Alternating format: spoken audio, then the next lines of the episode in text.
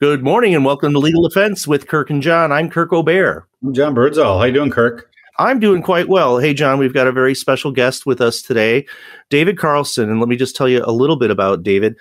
I met him uh, about a week and a half ago. He gave a presentation at the John My- Michael Kohler Arts Center about uh, incarcerated people and their some people, as you know, have the right to vote because they're not felons. But he's also talked about a, a lot of projects that he's got going on, and he's actually in an entrepreneurial ca- capacity started a for-profit business that um, seeks to be inclusive with people, educating people about their voting rights and so forth. So, David, uh, welcome to the show. Uh, thank you for having me. Okay, well, so first of all, can you just tell us um, a little bit about the organization that you've started and the activities that you've been doing lately? Absolutely. So, um, the organization that um, the first organization I started is a LLC, so for-profit business um, called CC We Adapt. Um, it is the, our focus is peer support and mentorship. So we contract, we have contracts to work in 14 counties in the western region of Wisconsin. Um, we serve over 100 participants at this point. Um, these participants come out of mainly come out of comprehensive community services, which is a program that's under uh, Department of Human Services in every county um, throughout Wisconsin. And so um, we use uh, our specific uh, blend of services has to do with physical activity, mountain biking, kayaking, weightlifting, um, running, and um, forming a connection through that, and then working on um, different therapeutic needs that an individual may have that comes to us. A lot of the kids and adults that we work to work with come come to us from uh, incarceration or on, on the path to becoming incarcerated or have you know other mental health challenges or addiction challenges that um, this blend of services has seemed to work pretty well with. I want to go back in back in history a little bit because I know that you have an unusual background. Uh, unusual meaning that you were uh, you are a formerly incarcerated person yourself, and you've been quite through quite a lot. If you wouldn't mind, just kind of explaining the path you went through uh, to get where you are today, that would be great. Absolutely. So, um, I was born into a uh, pretty chaotic home. Um, my my father and the other relatives that were the adults that were in the home at that time were all in, involved in different criminal activities. Um, I had a lot of bro- half brothers, sisters that we all lived together under pretty um, um, what would be traumatic um, conditions and circumstances. And my mom ran from my dad uh, because of abuse around the when around when I was around the age of five or six, and um, and then that just turned into um, almost nine years of of just um, moving around, running, um, instability in my life, and so about ten years old, I started acting out some of those behaviors myself. Um, ended up in group homes, ended up arrested several different times. And then when I was 14, ended up getting arrested, turned myself in actually for a crime I was wanted for burglary. And because uh, I was just tired of, I'd been on the street for maybe three months. I was homeless um, over in North Minneapolis and just turned myself in. And I ended up doing a year in the Hennepin County Homeschool. And that kind of gave me the ability. I met some people, a couple people that uh, took an interest in me and the stuff that I had gone through, kind of mentored me through the kind of mentorship that I do now. Um, weightlifting was one of the things in the Hennepin County Homeschool. Um, a guy named Arnie um, taught us how to lift and um, really formed a, a strong connection with him. And coming out of there, I got adopted, moved to Rice Lake, Wisconsin, um, straight out of Hennepin County, and uh, finished up high school. After high school, um, had some more challenges with addiction and joined the military, um, Army National Guard, Wisconsin National Guard. Did two tours in Iraq, came back from my second tour in Iraq, and uh, again, kind of repeated that cycle of falling back into old negative habits um, drinking, using, and ended up um, arrested, incarcerated again for burglary. And so that that led to just under five years of incarceration, which I had two periods where I was out for a brief period of time um, during those during that almost five year incarceration. Um, that I just I immediately um, relapsed, started committing crimes again, and ended ended up locked back up. So my final release was 2015, end of 2015, and um, the last maybe like third of my incarceration, I really just I did a lot of um, solitary confinement. And in that period, it, kind of came to the, the point where it was either, you know, I was in, I was in, a, I mean, to not, you know, sugarcoat it, I was going to kill myself or I was going to change. And I had a Vietnam veteran that was my mentor at that time. And he really, you know, just in his con- remaining consistent with me, um, his words really pushed me towards the the the um, side of changing. And I just I just decided um, at that time that I was just going to add value rather than taking it away from other people. Um, despite how I felt, I was still angry, but I just felt that you know I had become as big of a part of the problem as I had experienced when I was young. And so that was you had kind of a turning point while you were in solitary? Is that one of the big things? Is that where you pinpoint where this change in your outlook on what your potential was? Is that when that happened? I think I think that it was happening um, in the lead up to solitary. I was, you know, I was working out a lot. I was really regimented. I kind of had snapped back into that soldier mindset because I felt like I was at I was at odds with the the legal system. I was at odds with other people incarcerated. And so I worked out, I stayed ready. Um, part of that was, you know, PTSD. I'm, I'm 70% service connected for post traumatic stress disorder. And um, I think that, you know, my mindset really just changed when I went into solitary confinement because I had, I had basically exhausted all other alternatives of getting this, this emotion out that was locked inside me. And so in solitary, I just realized that it wasn't about you know, enacting something on the world to get this emotion out. It was about taking control of it, you know, internally. And um, solitary confinement provided me that opportunity. It doesn't provide everybody that opportunity, though. Hey, make it sound like it's almost a good thing. So yeah, no, I don't. I don't want that to be. You know, in in any of my wings that I was in, um, we had we had a saying that you know guys either come out really really crazy or they make you so crazy that you go sane when it comes to solitary confinement. And um, the former, the former really is the uh, the majority. So, how when did you actually get released from confinement last time? Uh, December, like December twenty seventh or something like that of um, 2015. So I got released from Dodge Correctional Institution. And now, you, even today, you're still quote unquote on paper. Is that right? Yes, sir. Yep. I uh, I am on paper until 2031, I believe it is. All right. And so for our listeners, that means you're on extended supervision, which is what happens after you have a term of initial confinement in the Wisconsin State Prison. Just, just out of curiosity, David, did you, you, you said that this kind of um, overlapped with uh, a period of time that you were in the military. Did you have any like court martial or or trouble with military discipline being uh, imposed on you? Yeah, I had uh, in the very beginning of my military service, I uh, I got a company grade Article 15, which is is basically is handled within the within the company, and um, that was actually a wake up call for me because I took I took my service really seriously, and so after that, I actually quit drinking. Um, I quit drinking. I really focused on my soldiering, and um, I really excelled um, in my unit. So yeah, I had one. That was the only. Oh no, that was not the only one. That was the first. after after my second tour, then so when I was already on my downward spiral, I got a um, another. This was a field grade, which is a much uh, more serious Article 15 in Japan of all places. Um, is where I got I got that. I got it for getting in a fight um, in the airport. okay. David. All right, so you you got out and became like a quote unquote, you know, civilian, uh, not incarcerated person, so to speak, in 2015, and you know, I I know this, but I would really like to tell our listening audience that um, you have just completed, I believe, your first year of law school. And congratulations for that. And I also just happen to know, because you and I have talked, that this coming Monday, you're starting. Um, is it an internship at the public defender's office? Yes, sir. Yeah, the, uh, good for you. Get ready for a roller coaster ride.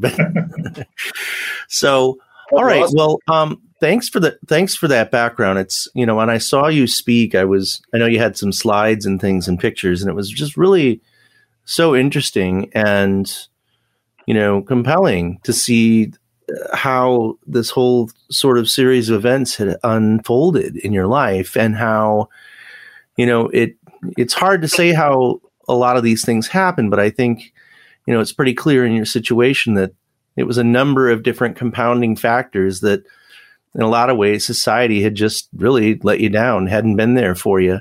And you know a lack of support generally was something that contributed to that was my sense. But we did take a break and we'll be right back after these messages and we are back with more legal defense and special guest David Carlson. David, what's the um, uh, the name of their organization?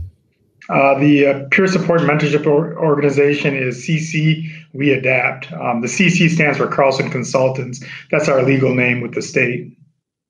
So, is it is it statewide, or is it just in like a couple of counties, or what's what's the story? Currently, we're in 14 counties. Um, providing services, and we have six counties right now that we just are in the negotiation process of forming the the contract. So we're just about there. We'll be in 20 here, so 20 counties total, probably within about two months. So, so after law school, is your, is your plan to um, keep that going, or keep your hand in it, or hand it off to somebody else, or you're going to be a practicing lawyer, or what? I'm not sure. So, you know, for me, being on supervision, having my background, I'll have to, um, you know, kind of what I've been told, I'll have to plead my case for why I should be admitted into the bar. So I'm not even sure if I'll be able to practice um, right now. But if I am able to practice, I want to use that within the agency. I got we we advocate for a lot of individuals, a lot of our participants, both uh, youth and adults, who are in circumstances where they're being pushed around and it, in some cases it's direct rights violations.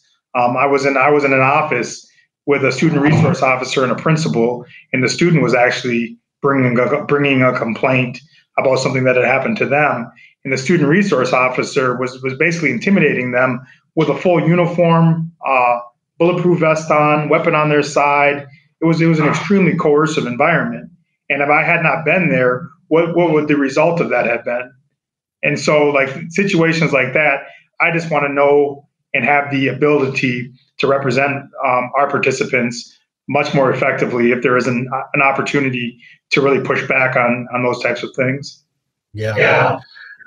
um, you know, the, the, ride you went on is a very familiar one to um, anybody who's practiced criminal defense uh, or worked in the criminal legal system. Um, for any length of time, like Kirk and I have, and uh, um, and and it's something that we constantly tell judges, which is, you know what, this is this is a journey, and people are going to fall, and you know, and addiction is is something that grips you so tightly. It might hide in the bushes for a minute, but as soon as you're back on the road, it's going to jump out and get you and um, and and some judges are very receptive to that, and some are just like you know have this very hardcore attitude. So you know uh, what you're it seems what you're doing is is is uh, not only directly beneficial to these folks, but kind of educational to you know the larger legal community.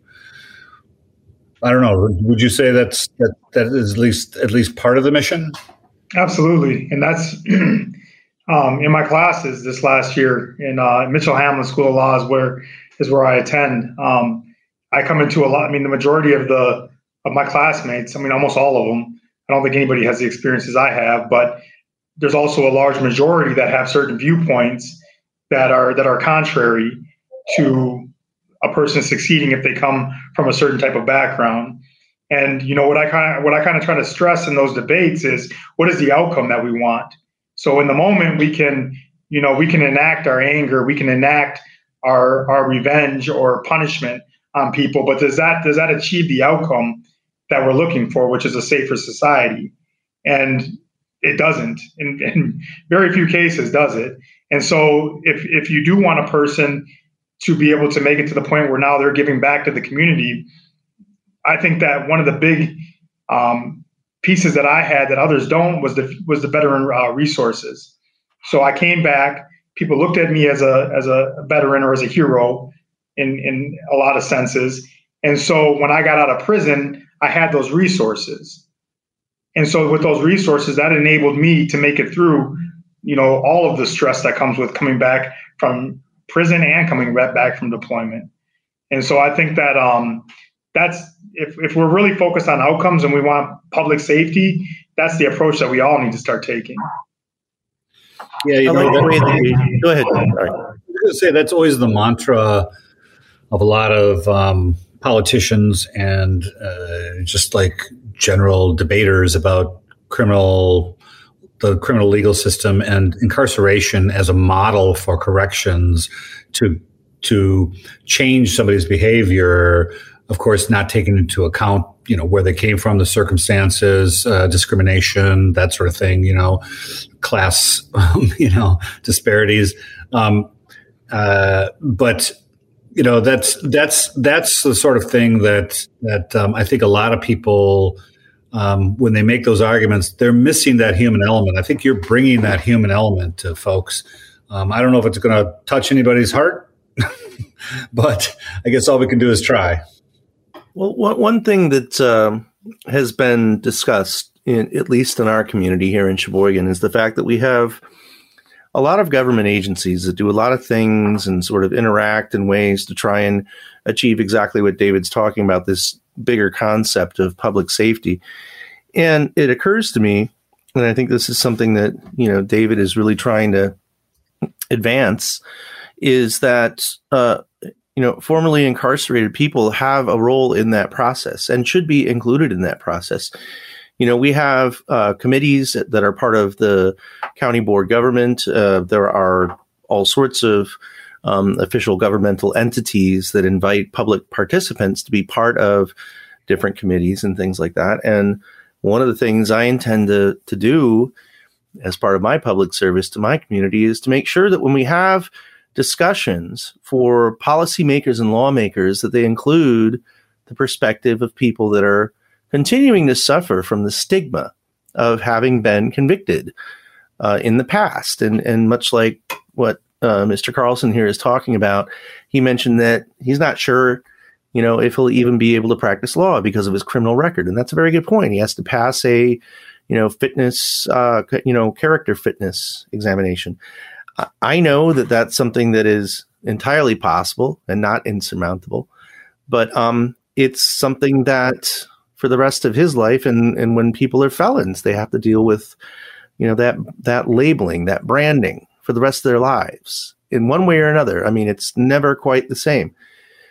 And one of the things that um, I think is very important is that we get that perspective. It's if we're talking about, you know, how we address some of these uh, justice issues, how we address policy issues, including what do we do about mass incarceration? What do we do about um, how funding for many programs that are available for diversion uh, oftentimes the first ones on the chopping block when it comes to whoever happens to be um, working with budgets. And and David's done a brilliant thing by not ask, not begging for money from from counties, but by uh, being a for-profit business, and they contract with him, which I think is brilliant, utterly brilliant, to provide a service that they they don't have to necessarily, um, you know, find the personnel because he's providing it. He's providing the the atmosphere. He's providing the basis for it, and they're more than willing to pay. And um, I was just very impressed with that whole notion. But um, so, Kirk, so one of the things is we do have a uh, just one more thing, John. We have um, I'm involved in a couple of different committees that are that involve judges, prosecutors, um, and so forth as part of the local county bar as well as the um, local county government, and we're addressing um, a number of issues that are plainly uh, not inclusive of of that perspective. And when we try and uh, when I hear some of these um, policymakers that are trying to account for what's the best way to do A, B, and C, it, it almost always seems like there is not a face to um, you know that mysterious element out there of people that have committed crimes in the past. And you know, if you, I've I've talked to David a couple times. I saw him speak in person, and I think he's the kind of person that um, really stands as a great example of the fact that um, we're talking about human beings. We're not talking about just a label, just somebody that that messed up in the past and forever is disqualified from participating in society. Um, you know, the way that, that other people get to enjoy, and that needs to be accounted for.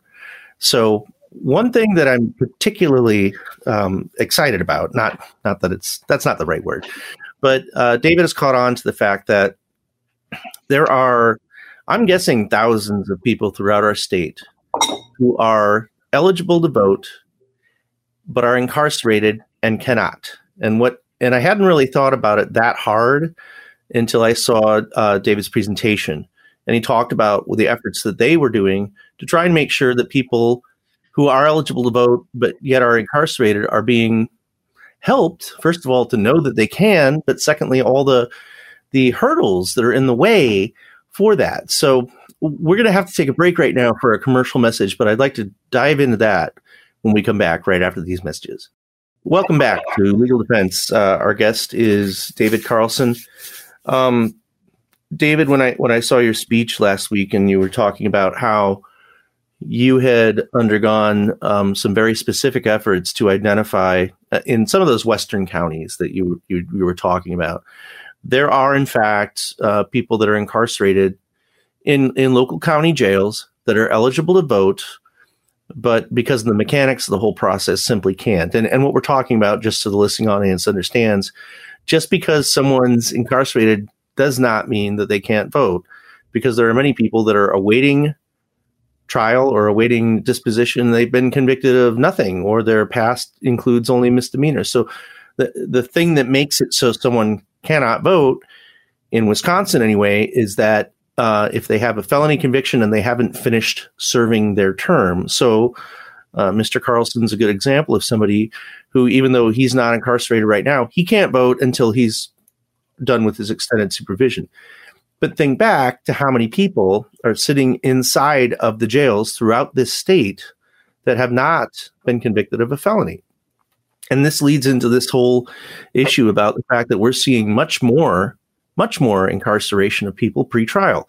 And the events that happened in the Waukesha parade incident are not helping that issue at all because many lawmakers are seeking to statutorily increase presumptive minimum amounts of cash, which is utterly ridiculous because every person has different, uh, you know, a different history, a different situation, different financial processes in order to try and make this uniform in some way, I think is just another way of, you know, trying to gain political points. But um, it just it didn't really occur to me how many people we're probably talking about here. But David, it's it's probably thousands of people, right? I mean, throughout the state. Yeah. So in 72 counties, each county has its own jail, its own holding facility. Um, you can have anywhere anywhere of upwards 13,000 individuals incarcerated at any given time in these jails and upwards of half of them are still eligible to vote. This is according to All Voting is Local in the Wisconsin or uh, ACLU of Wisconsin's jail-based voting toolkit. Uh, they took the data on that.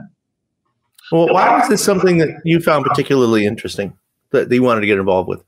Because in, in the work that I do as a peer supporter and as a mentor, and coming from the background that I came from, the very first thing that I needed to recover was to find my voice as an individual if you can't if you can't speak on what's happening to you and feel validated in the fact that the things that have occurred are wrong and that that the way that you're reacting to them is is, rational based on your circumstances then there's there's not much of a chance for you ever to recover. It's the same thing as a community. So if we have a community of people who are incarcerated that their political voice is their vote but they can't they can't take part in political political action they can't speak to what is it that got me locked up in the first place? Well, then how are we electing the people who are going to have the best ideas of how to reduce the individuals um, ending up incarcerated or how to increase public safety in the first place?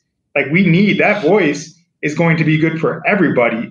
If they if individuals in jail, individuals I would say individuals in general can vote, but right now for the population that is eligible, if they can vote, it will benefit everybody. David, one of the most critical areas uh, for adv- advocacy uh, because, as we know, as we all have seen after the last presidential election, massive attempts at voter suppression. all across the country and all sorts of silly reasons, and you know they're just uh, ginning up anything they can to uh, reduce the voting population. And you know, um, uh, incarceration is is a is a, a storied, long held one, especially being a felon.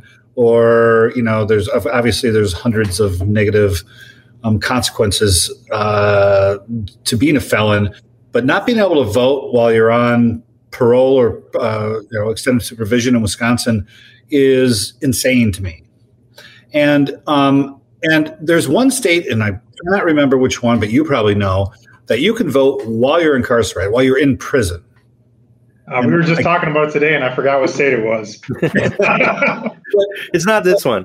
No, it's not. All I'm saying is, I think that everybody incarcerated, period, should be able to vote. I mean, it's it's uh, it's kind of a ridiculous, um, uh, you know, marker to, to to draw that line, and it makes no sense. Uh, to, they just suddenly like not have opinions. They they they get no say in society anymore. Well, then how are how are they going to like function when they get out? How are they? You know, right. I mean, um, it's it's it's it's literally insane. You know, it's it's the same thing with. Um, uh, you know, and maybe this is not the best comparison, but it's the same thing with uh, felons not being able to have firearms. You know, um, and and you know, it, and, and the whole long list of, uh, you know, it's it's called the civil death penalty, where you know you you come out of prison and you're you know uh, branded for life, and you know you have all these rules you got to follow, which you know all too well. So, do you have any thoughts about like trying to advance this um, current effort into anything wider? Yeah, absolutely. So, you know, we're starting with the population that right now their rights are being violated by county jails not having a process in place. Um, but I would I would love to see it expanded to everybody. You're absolutely right. We're missing one of the most important segments of our society in terms of dealing with some of the issues that every single community is struggling with. And I'll give you an example.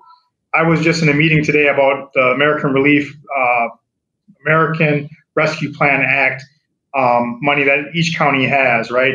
And they're trying to figure out how to dis- disperse it to meet the prim- primary objectives, right? The primary, uh, the, the main priorities that ARPA funding is sent to the counties for, for COVID relief. And um, in those rooms, in these conversations, I'm able to go through the programming that has already been, because the first thing that, that county officials will come out with, well, this is all the programming that we've implemented that works. Well, no, in this county, it actually hasn't worked. I know because I've gone through it. I know because I'm in the population of people that you've served, and it's it's failed horribly. It, it's it's worked in terms of the data you keep before a person goes back into the community, and then what their outcome is. That's completely disregarded.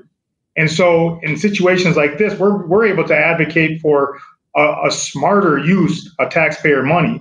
This is what we adapt is all about. We we we. It is really bipartisan in terms of the support we have in our community because we are very much about using money wisely because then that gets more people on board to support the services that we provide.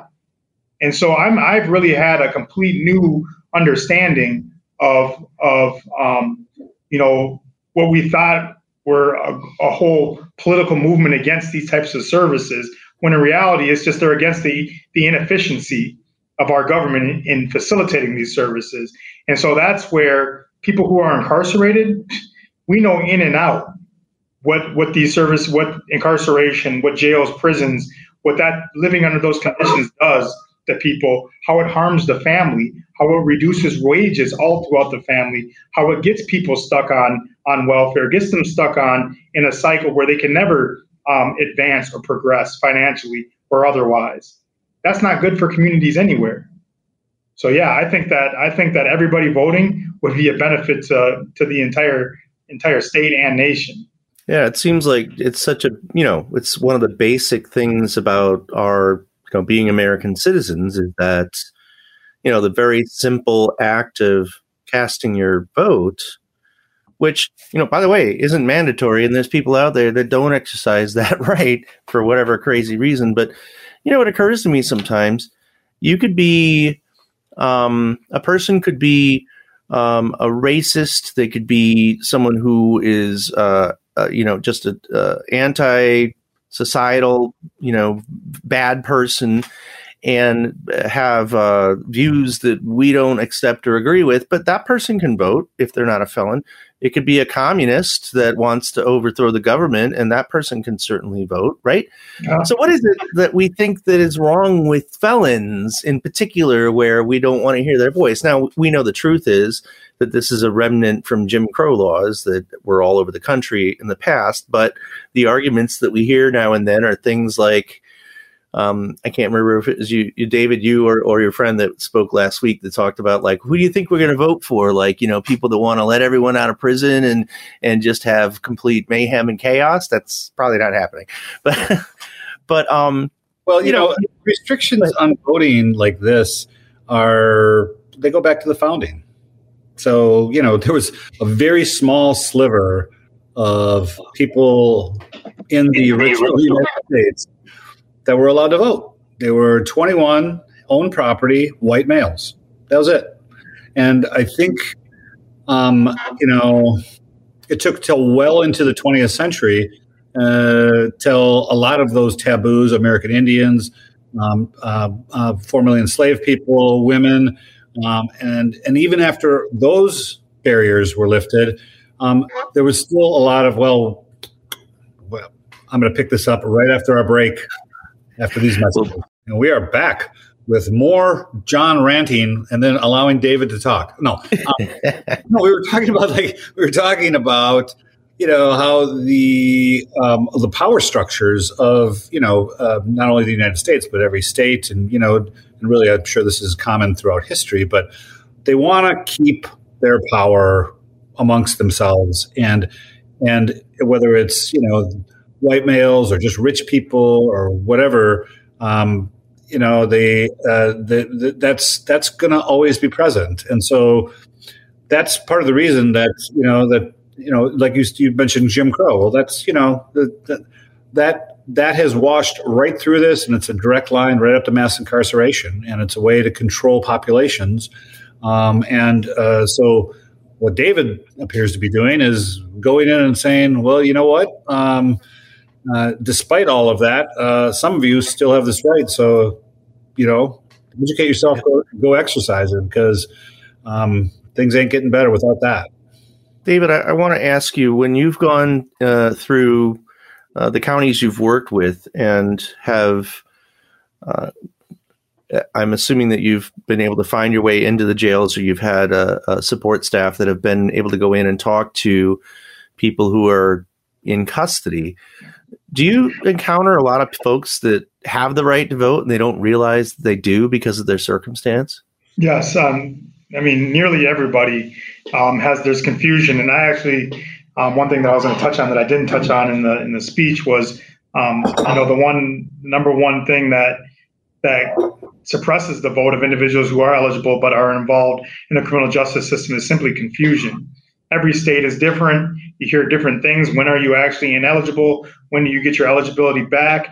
And nobody is real clear on explaining those things to people. Um, and so when we go into these events, um, at first it was a struggle getting individuals to, to engage in the event events, but then my presence is along with my message about why it's important to do like looking forward into the future. Like right now, people will go to the law library to help their cases, but we need you to think into the future you can go vote to help the resources you're going to have when you get out, right? And you know, it's not a direct line, but that's that's what the act is doing. And um, so yeah, people the for the most part had no idea, and especially confusion on when you can't vote any longer. So if your if your conviction could take place before election day, you need to not vote. Well, there's so much confusion out there about that. Well, can I send my absentee ballot in? And then if my absentee ballot goes in, I get convicted, but I didn't know. Well, yeah, that's still an issue. And so there's so much right. gray area that like it's it's very difficult to work with. And so there's a lot of things that like legislatively need to be fixed. Yeah, and that's a very good point because I think that part of uh, your efforts are wonderful, but what's happening is you're dealing with these things county by county and what's and even if you're successful in bringing the education and bringing the the issue to light. And I and I've heard you say that you've had uh, to some extent uh, cooperation with some of these counties, but there's always going to be that sheriff that doesn't want to hear from you, and there's going to be that you know it's going to vary, and that's a problem when it differs from county to county. We really need legislation or regulatory changes that. And, and by the way, one thing that would be so simple, you know, we already have this process. I'm David. I'm sure you're familiar with it. You probably had to sign the form yourself that says voter in, ineligibility notice, and they make you sign it. And usually, it's your lawyer who, by the way, in your case was our friend Tony Cotton. I understand. Is that right? He was one of my attorneys. Yep. Tony Cotton was. Yeah. That's my hero right there. He's me. That's right. And I, possible. I've heard you're still in touch with him. Is that right? Yep, yeah, not as much as well, now, but yeah, he's still someone I. Yeah, well, he's he's one of our best friends. I was just yep. I was pleased to hear that when you told me. But what, what I'm saying is they you know they got a, a standardized form that's in place that you have to sign, and your lawyer who represented you is usually the witness that says, I saw him sign this, giving him official notice. You can't vote until your civil rights are restored. But does anybody tell you when your civil rights are restored or when you can? Is there a process? Is there a form? Is there a letter that they can send you that says, by the way, as of, you know, today, you can vote a, again? I believe there's a discharge letter, right, David? Well, I remember a discharge letter that contains everything in the whole. it's not the one page that you sign with a witness, right? You know. No, no, no. Well, uh, I have a I have a different question for you because what you're doing is obviously amazing and admirable, but there's a lot of people not incarcerated who don't want to vote or they feel like it's pointless and the system is rigged. You know, like that's a theme on that's a theme for Trump and for Sanders, you know, Bernie Sanders, you know, and like across the board, people think, what's the point? What do you say to those folks? Yeah, and that that's where I think that um so so number one, for myself up here, I've really I've really leaned on like my my veteran background. I I, I very much believe in selfless service, right? So um, I've appealed to a lot of different people when I do my speaking. Um, when I'm in, when I'm engaged in the community about this was my service at that at that time. This is now my service to speak to you about engaging in the vote in the political process. Because as a civilian, as a citizen of this country, it's your duty, right? That appeals to some people. Um, I think that. So for me as a business person now, I really look. I really a lot of times where a lot of people see um, problems, like I'm always looking for solutions. And so for me, it's become well, why aren't the current people who are trying to energize the vote, why isn't it working? And what I've seen is a lot of times voting becomes separated from real tangible issues in people's lives, right? So, in terms of incarceration, okay, I can talk about this broad thing called mass incarceration, or I can talk about within my county jail there's 10% to 20% African American population when there's only a 1.2% African American population in this county. Bam, that wakes people up because that is a huge, that is a disproportionate representation of African Americans in this county jail. Why is that happening?